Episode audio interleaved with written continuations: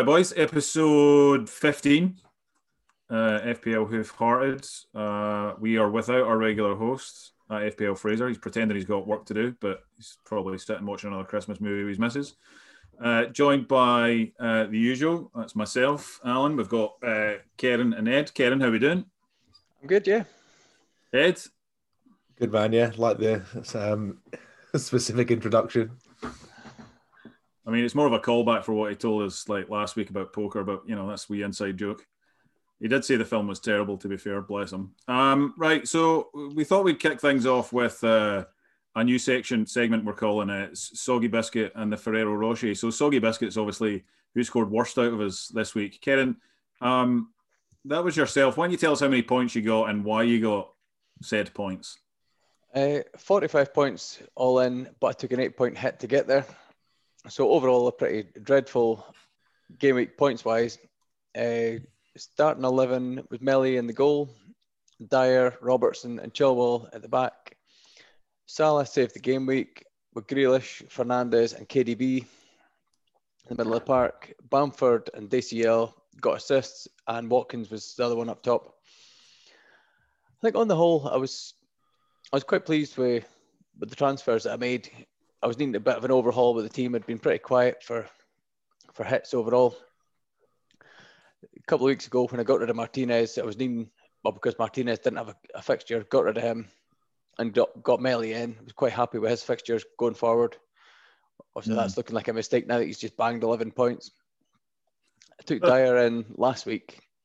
I watched a good bit of the Spurs game. I thought they were total control the first half. If they hadn't sat back for half an hour of the second half and just invited Palace on them, that was a cleanie. I was actually quite surprised with Dyer. Good few attempts at goal, and he's on quite a few of the free kicks that I hadn't really anticipated, so he was more of a goal threat than I thought, so I'm happy enough to keep him. He's obviously got a tough one this week, but going forward should be fine. Robertson, 2 points against Fulham. You couldn't really seen that coming. I thought it was a clean sheet, an easy clean sheet. Likewise Chilwell with Everton. Yeah, big four in the midfield. It's always going to be tough when you've got KDB and Fernandes are playing each other. But then it was such a dull game. Yeah, it was terrible. I think as well, we're always having Salah. You're never going to captain either of them. So I probably got away that I didn't captain any of them. Bamford, DCL getting assists could have been better, but for how quiet they both were in their games, I'm quite happy to get 5 off each of them. Yeah, Bamford was. I mean, he was subbed early and he wasn't in the game as much as he usually is, because I was, you know, because he doesn't, we were speaking last week, he's not good on bonus, and I was thinking, right, he's got an assist in the bag already. So, like, now if he gets another assist or ideally a goal, he's probably going to get all the bonus points, and he's got, like, 70 minutes to do it. And in the end, yeah, he wasn't in the game. I mean, it's not, I don't think it's a worry going forward, but it was just kind of surprising. I think the main thing with that was I think West Ham are just that much more organised than a lot of the teams that he's played recently. So all his supply lines were cut off by a robust centre mids and the fullbacks tucking in. So he really was feeding off scraps. It was an interesting game though. I know we don't want to go massive on the game reviews, but in the first 10 minutes, I thought our Leeds are just going to blow them out the water here. They're going to just completely outwork them, and then sort of. West Ham playing on the counter a bit, and West Ham, you know, had some great chances as well. And then it's sort of, I don't know, if Leeds are starting to run out of puff a bit. I think West Ham are they're a bit like Leeds, and they've got that much energy and pace, but they're just that bit more organised, and they've got that sort of bite in the tackle. Whereas Leeds are more free flowing, but they've not got that sort of stability that the West Ham have got. Where Davy Moyes just got them really well organised as well as scoring goals. So they got picked off a wee bit. I think West Ham looked a wee bit like sort of a wily, experienced, heavyweight boxer who sort of knows what he's doing in there against a younger guy. And they get plenty of experience, and usually they're quite turgid, but yeah, they've been good. I think if we move on to Fraser's team, who, thank Christ, he's not here to describe how brilliant he did. But the interesting thing was he had a very similar team to what lots of people have got at the moment, but he managed to score 61 this week. He took a hit, so he's down at 57, which was, I think, about 5 or 6 above the average, even above the average of the top 10K. I think I may be wrong on that. But anyway, he had Martinez for 11. Sally's captain gets him 16. Bamford an assist, Shea Adams and Kane with 8 and 9 respectively. So he had plenty of blanks in there from big players, and he controversially brought back Trent, I think, to try and get a bit of a jump on Liverpool's good fixtures. And I think we were all eyeing that Fulham fixture as being a bit of a beast. But again, same as you, Karen, actually, when I and Ed and I are sort of in between that with scoring, but he's got De Bruyne, I didn't captain him. He's got Grealish. He's got Rafinha as a kind of mad differential, which, you know, fine. I think he would have probably been quite excited by that lead start. But to be fair, 61 points, even if it's minus four by a hit, it's solid enough, but it felt like a bit of a kind of 50 game week. And I felt like, especially because I'd like you say, you kind of replaced a couple of blanks. I just let that ride. I think I feel like I've slightly got away with it. And I'm hoping, fingers crossed, I can kind of make a bit of a jump between now and Christmas. But you never know. Ed, what about you? How did you get on your game week? Yeah, I was 42 points. I mean, it seemed like a good week to have a bad game week. As I was saying in the last pod, I seem to like sort of have some very slightly above average game weeks, but I haven't had any sort of amazing game weeks. I mean, I've got the same sort of template front six that Karen's got there: Grealish, Salah, De Bruyne, Fernandes, Bamford, Calvert-Lewin. And then my other guys were Brewster, Lamptey, who combined for 1, Jota, who, you know, we then found out was injured a couple of days before the game started, but already made my transfer.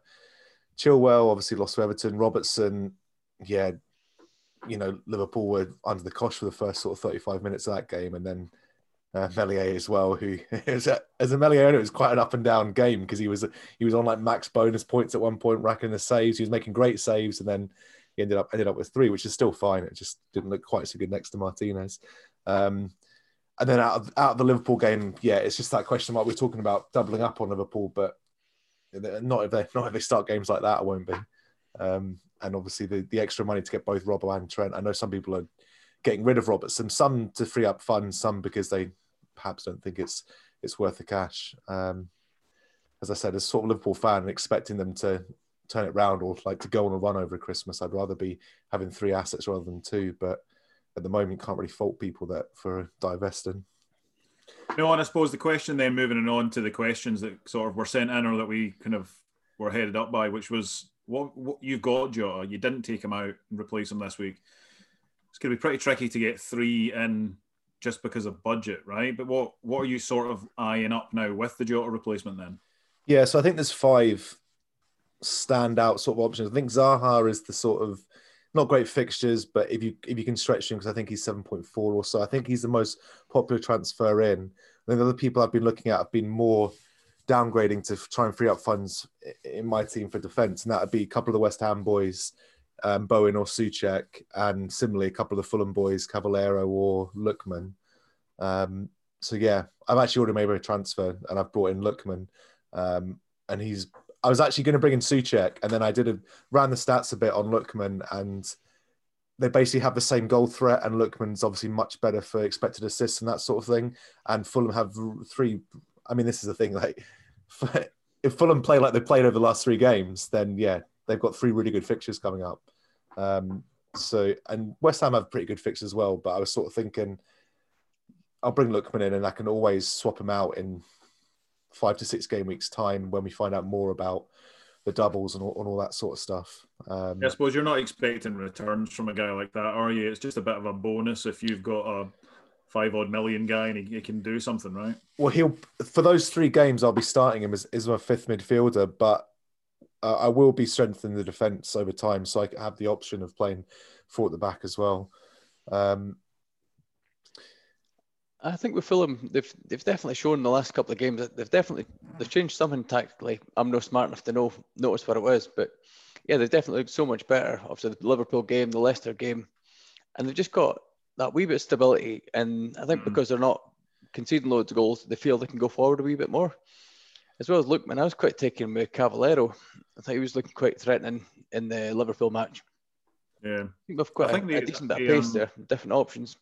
And he's only a couple more. He's 5.3 compared to 5 million. Yeah. So, and he's on penalties. I mean, I think Lookman creates more, but if you've got the money, then yeah, Cavaleiro, because he's got pens and stuff, could be better. But I'd rather have the actual extra money at this point. Oh no, yeah. Well, that's the thing. Lookman has looked absolutely class anytime we've seen them. But then I suppose that the other thing, talking about sort of cheap defenders there as well, was or cheap versions of what we can maybe do. You're talking about kind of shoring up defences. I'm having a wee look at maybe a couple of options, but one of the things that Fraser sent across was Southampton and Leicester are sort of separating themselves as the kind of best of the rest. And the really good thing from an FPL point of view is, certainly from a Southampton point of view, there's a lot of really good cheap options there, especially at the back, and they've kept clean sheets. We sort of were on top of this at the start, and then they conceded 5 against Tottenham and everyone jumped off.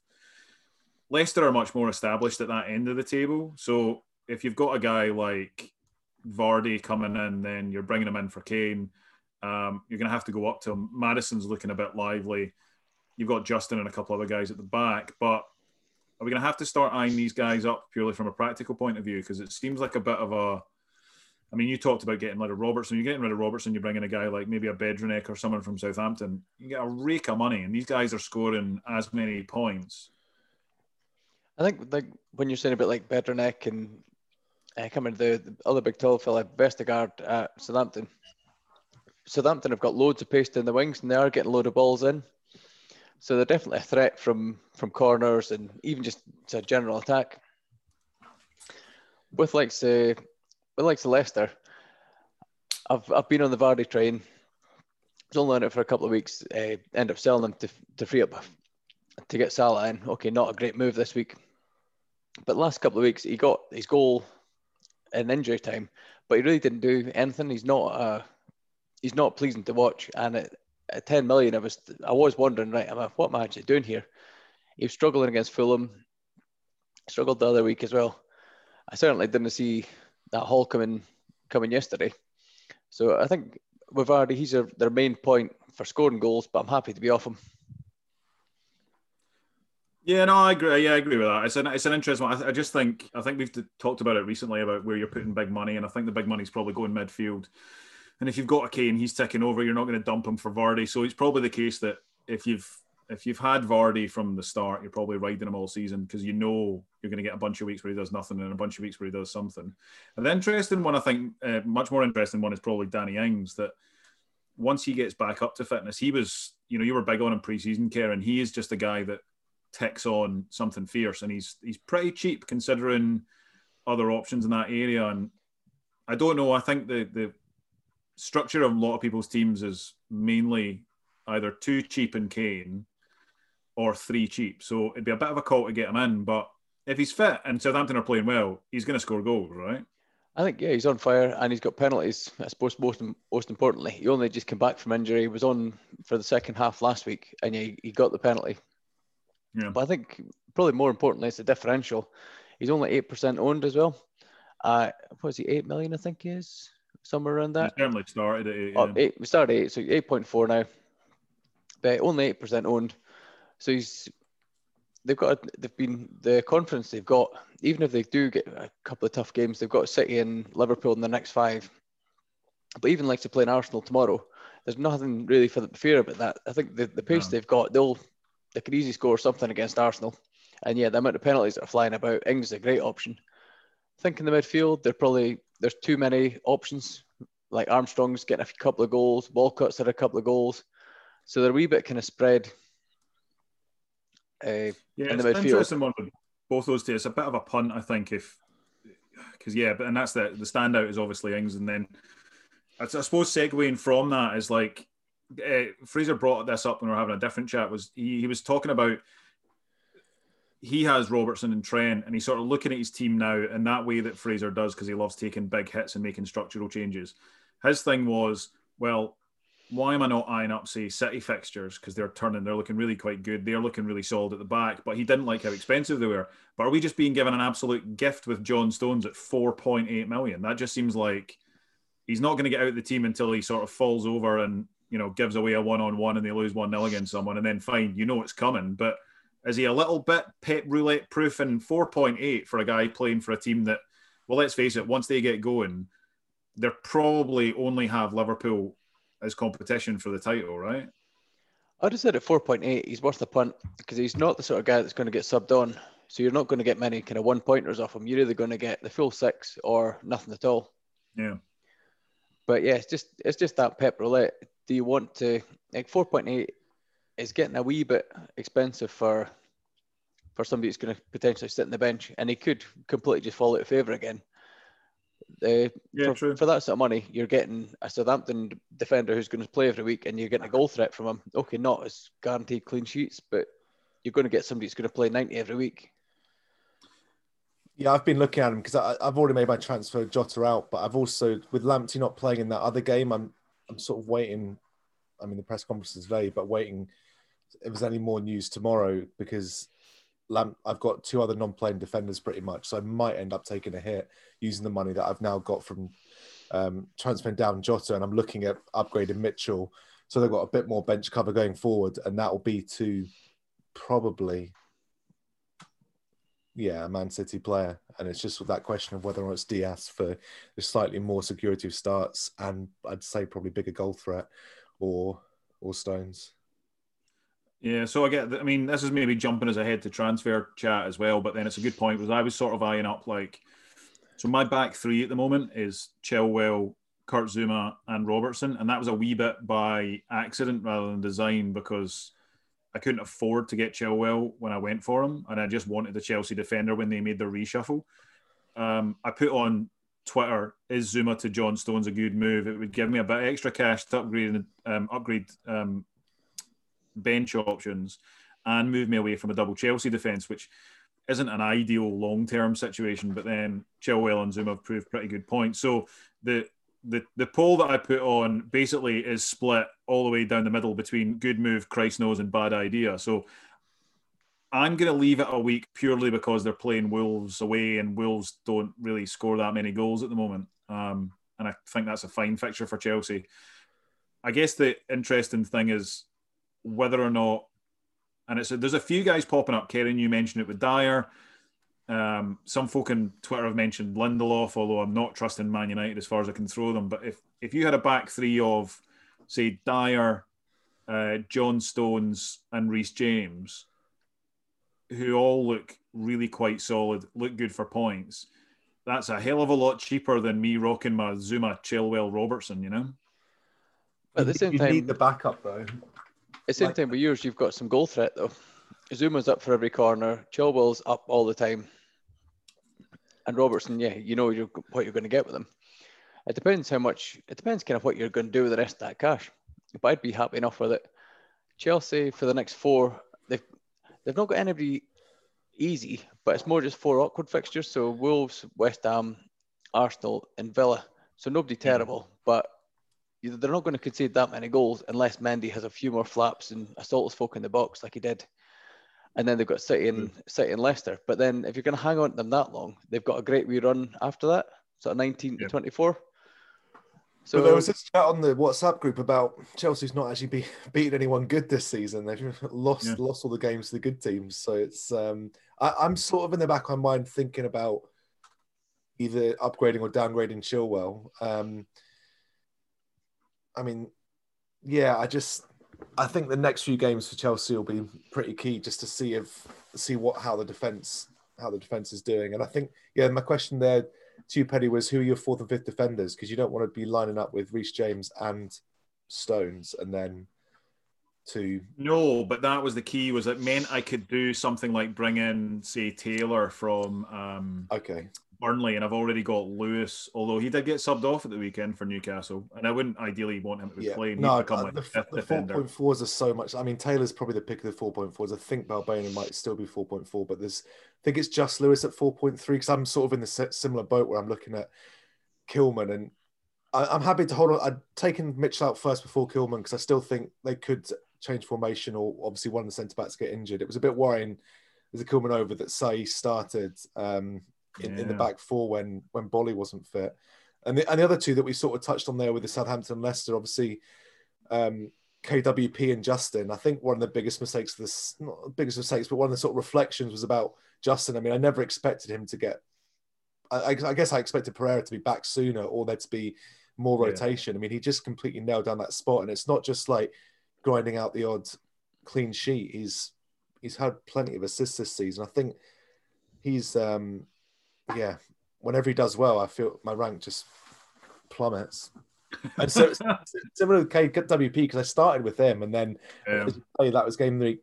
two where it's just like, oh God, I've got McCarthy and KWP. They just can't handle people playing on the counter-attack against them. And then he's quietly gone about his business and has obviously been miles better than Lamptey at that price point. So yeah, and Lamptey's another one that I'm probably going to be getting rid of when I've got the time. Oh, it's so tough with a guy like Lamptey, isn't it? Because anytime you watch him, he's like the best player on Brighton, like by a far. Like, he's just so dynamic, and you can tell why big teams have been sniffing around him. But I just think Brighton, they need to start picking up points. I mean, they're in trouble.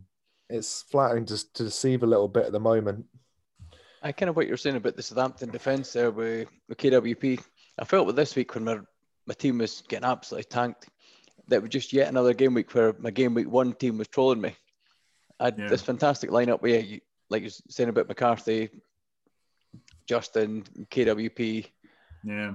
I suppose Son as well. But yeah, there's all these guys who are banging points week in, week out. And if I just stuck and just left the damn thing alone, walked away for 10 weeks, I'd be, I don't know, at least a good couple 100,000 higher than I am now. Yeah, I think I'm just looking. I've got my game week team one up here, and I've got the two. I've got Trent and Robbo, and then I've got KWP, Taylor, and Mitchell. So I had two 4.5s and one 4.0. So, like, I mean, maybe I could have started Justin instead of Taylor or KWP. You know, that's a bit of a push, and I think he's obviously done better than we expected. But I know, plenty of people started with him and have just rode him for the last 12 game weeks. With that, I probably still would have had Aubameyang in my team. I was stuck with game week one, so it's been minus points. God, I just looked at my game week one team, and it's got like Trent injured. It's got Ailing, who Leeds never really went on that big clean sheet run I thought they were going to get. It's got St Maximan in it. It's got Havertz. It's got Werner. It's got Aubameyang. It's got Mikel Antonio. No wonder I wildcarded early. That was fucking horrible. Right, so I guess the next thing, we've kind of done a bit about transfer chat there and general stuff. Karen, have you got any transfers you're sort of lining up before we move on to captains? Well, after my kind of big restructure with the -8, I'm reasonably happy with the team. I've got the same sort of issues as what Ed was saying with Mitchell and Kilman. I just need a wee bit more cover. I'm not desperate for the cover though, because I've got Mendy as my first sub, and he's playing every week 90 minutes for Leicester. Yeah, at 4.5. So. He's a bit of a boring one to come off, but he's continually just getting 2 points. Yeah, that's fine. I'm kind of...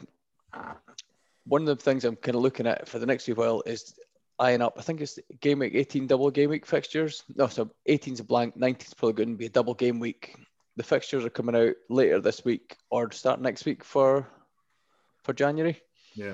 So I'll hang off, probably just keep my transfer. It's still a bit early for planning for it, but I'll see who's getting what.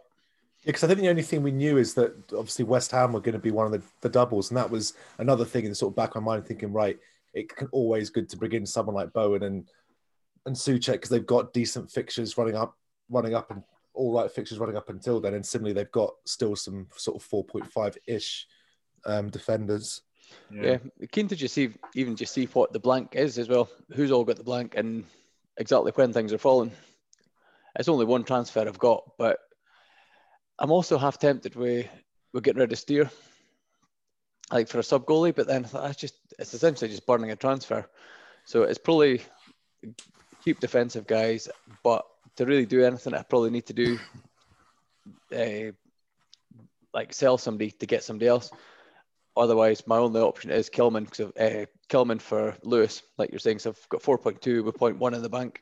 Yeah. Taking out Steers is the sort of thing I'd do if I had two free transfers and absolutely nothing to do with them. I'd have no issue doing that, and I'd probably bring in someone that was either cheaper, or my main reason for taking out Steers is to like free up a third Villa spot, so that when they have their double game weeks and stuff, I can bring probably Martinez back, but it'll be Watkins on top of Grealish to begin with, I expect.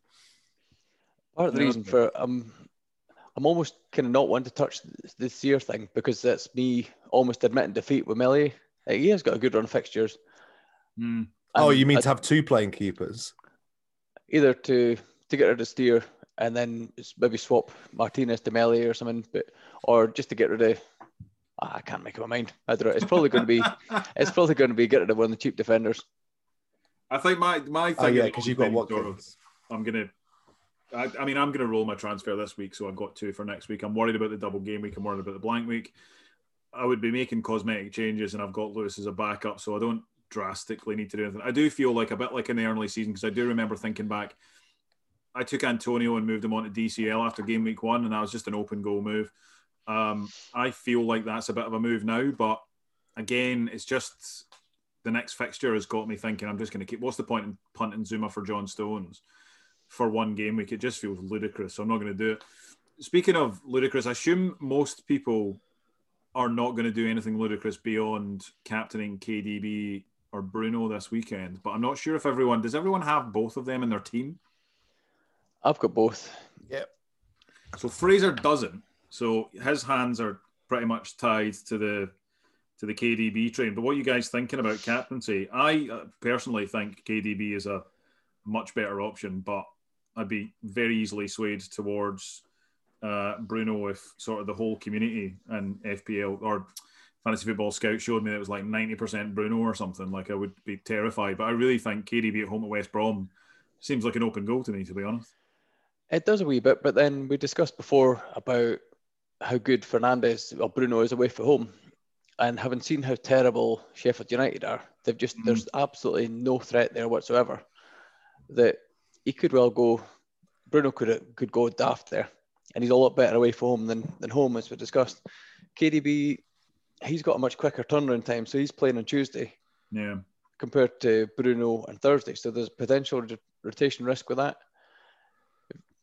I suppose if you're going to, the only thing is if you're going to captain and then have the other one vice captain, the chances are KDB's still going to come on in like 60 minutes or whatever, if he is a sub. And yeah, there's always a chance he might score against West Brom in that last half hour if he comes on.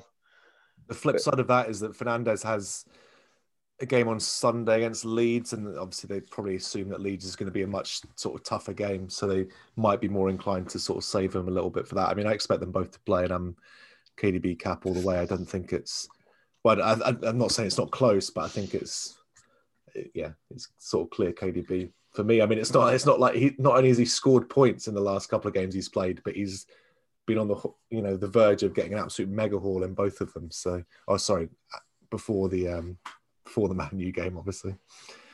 Even though he's playing for a City tribute band. I think they're coming back. That Manchester United game. Oh my God! Yeah, I think that was a weird one, wasn't it? It was sort of a lack of desire, like, you know, managers sort of not wanting to, just settling, shaking on the draw. It was, yeah, it was a weird one. I wondered if it was a little bit of being caught. I know the biggest thing. I mean, you know, these articles get punted out every time Man City sort of fail in a big game. And we talked about it earlier in the season. We were like, they haven't spent big money on certainly a big attacking player or a big name to sort of refresh that, certainly attacking two-thirds. And then, you know, we thought maybe Foden would be the guy who made the leap this year, and he's not. And Ferran Torres is okay, but he's not great. And I wondered if it's a combo of he didn't feel like he had the players, he didn't feel like he had the players in form, and he sort of thought, if I really open up and go for this, Man United are actually one of the few teams that have a really good handful of players that could just score without much, you know. Rashford has a decent record. Martial scores against Man City reasonably regularly. Bruno has been popping up like crazy. I think he just maybe slightly overthought it. And yeah, I thought he maybe could have gone for the jugular, but I also understand why he maybe didn't. Yeah, I think he's definitely got a bit of the fear of that pace that Man United have got for breaking. And yeah, just getting caught in the counter. And then Man United been able to just kind of sit in.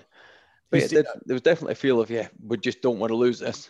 He's been more conservative, obviously. We've talked a lot about the double pivot before, but also conservative with his substitutions, like not going for it, not bringing people on, and also not bringing people on, you know, with much time to actually affect the game either. Quite often he's just running the same 11 people out until, you know, 10 minutes to go or so.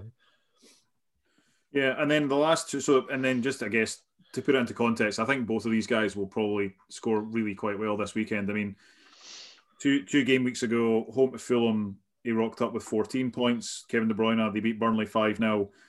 He got 10 points. He could have got a hell of a lot more. Bruno away from home this season has just been ridiculous. I mean, not last week, but 2 weeks ago against West Ham, he came on at half-time, still got 6 points. Before that, 10 points against Southampton. Game week 8, 17 points against Everton. Game week 5, 11 points against Newcastle. Game week 2, 12 points against Brighton. Yeah, he's an away beast. The only thing that pauses me for thought is, and which really pushes it in the De Bruyne category, is I think Sheffield United sort of, they're not deluded, and I think they know they're not great. And I don't know, there's a little bit of me that thinks they're not going to win. I don't think they're going to win necessarily. I just think that they might really, really make a battle of it, because one thing that this league tends to do is teams down the bottom tends to really raise their game when they know they're really under profile, especially when they're playing a team like Man United, who are not sort of like, say, prime Liverpool or Man City from a couple of years ago. They might think we can maybe sneak this if we do like keep it really stodgy. I think it was in the balance whether or not they were going to have fans as well. I think at the moment they're not, and I think the tiers, the case that it has to change. So I think it's probably not, but if that swings and they get sort of their first home support of the season, that'll probably add a little bit more.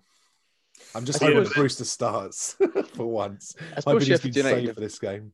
I suppose Sheffield United have got the ability to be stodgy, whereas I think West Brom are just so abject at the back that they could quite easily get picked off for a handful. Yeah, West Brom now seem to be like, you know, yeah, I guess they're both relegation candidates, but I mean West Brom, yeah, it's just there's much there. I think it's quite good though having at least two standout candidates, so yeah, things are going to get kind of split a wee bit. It's not like this week where everybody's just on Salah.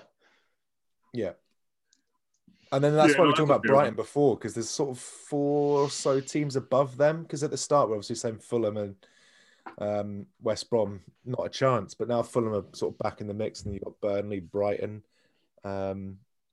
is it Newcastle perhaps? So yeah, there's like one other team down there.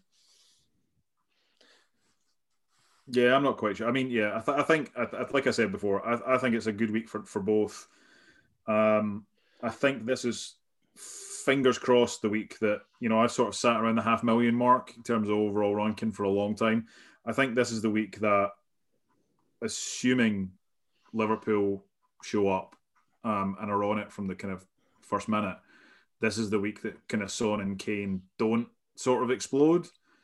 But then again, we saw it against Crystal Palace. If anyone's going to do anything, it's going to be the pair of them. Even if it's only one goal, they're both always bloody involved. So, I mean, the games for me are playing out how I sort of expected them to since 8 weeks ago, but yeah, they are still like, that's something. I saw some stat today about Son having 5 shots in the box over the last 8 shots in the box over the last 5 games. One of the two, but you know, his points in that time has still been ridiculous. I think the first week I ever bought a subscription to Fantasy Football Scout and actually properly read it was some XG article about Son, and he had scored like a 35-yard roaster against Bournemouth, having scored like 2 tap-ins against Burnley, and he was reasonably new to the league. And I was just thinking, like, yeah, they're right. Yeah, he's part of a midfield. Like, he's not gonna be scoring all these goals every week. I mean, he's pretty much done it for the next 3 seasons as he's ticked along. And I've always been put off with that bloody one article at the back of my mind going, yeah, XG, yeah, he's not gonna keep doing it. Oh no, wait, hang on. 1 chance against Arsenal, boom, 30-yarder right in the top corner. I certainly wouldn't be put off the Spurs assets if Fulham can score. And I thought Fulham looked really good. They battled, they had quite a few chances. Obviously, you've got Son and Kane, who are much more clinical finishers. They're definitely going to get chances against Liverpool. It's only the one fixture, and then they're on quite a decent run once they get the Leicester and Wolves after that. But they're on a really good run for a while. Yeah, it's a strange one with them, because I think when I jumped off, it was to, and I haven't done the maths on this, but I went down so I could get like down from Kane so I could get Bruno and pimp out my midfield, and obviously Bruno's done great, so like I'm not that annoyed with it. I think it would have been much of a muchness. I think it's been relatively similar. I mean, yeah, I think I've done similar transfers. I think they're maybe slightly ahead, but not as much as I maybe would have hoped for. No, I mean, well, that's pretty much us, guys, unless anyone's got any big rants, anything big coming up, anything controversial. One thing that probably kind of bugged me for the weekend was Watkins getting taken off penalties. He missed his last one, but it was pretty much a perfect penalty. It came off the underside of the bar. He placed it as well as he could have. I thought it was a harsh him getting the penalty taken off. And I thought, okay, at least maybe Grealish is going to get it. But then El Ghazi kind of came out of kind of nowhere. So that's a bit of a frustrating one for me, bringing Watkins and then finally straight off pens. But they've still got a decent run for the next week. Well, so he's... Yeah, Grealish said it between the two of them. So it definitely seems like Grealish isn't on pens. And having been a complete, definitely not swapping him out player. I mean, I probably still won't, but it's a little bit more of a question mark. Yeah, I think my only rantish thing was I was so fucking smug last week that I'd kept Wilson. I didn't care that he blanked. He had a great fixture. They were going to do great. And then they went and scored twice and he did knack all. And he only, you know, he ran the channels, but oh, it was very frustrating because it was like I thought I had like a budget cane where I was like, well, it doesn't, Newcastle aren't going to score. If they do, then Callum Wilson's definitely the person who's going to be involved. And he bloody wasn't. Devastated. And they've still got a really good run. Oh, I'm not shipping him or anything. It's just annoying. I just was like, oh, great. He's going to get a double. This is going to be great. Oh, who scored? Oh, not Wilson. I can't even remember who got the second one. Almiron scored after about 60 seconds, right?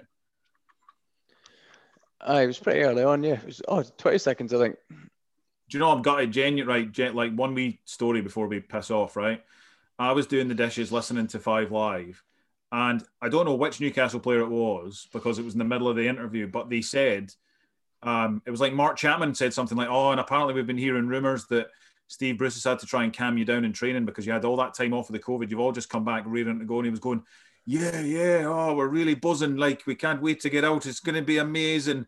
And I was thinking, oh, I wonder if you could do like a wee bet on them scoring in like the first 5 minutes or something. Like, and then it went in and out my head as quickly as I thought it. And I thought, I don't know what you do. Do you tweet it? Do you get in touch with William Hill directly? Or, you know, other bookies are available.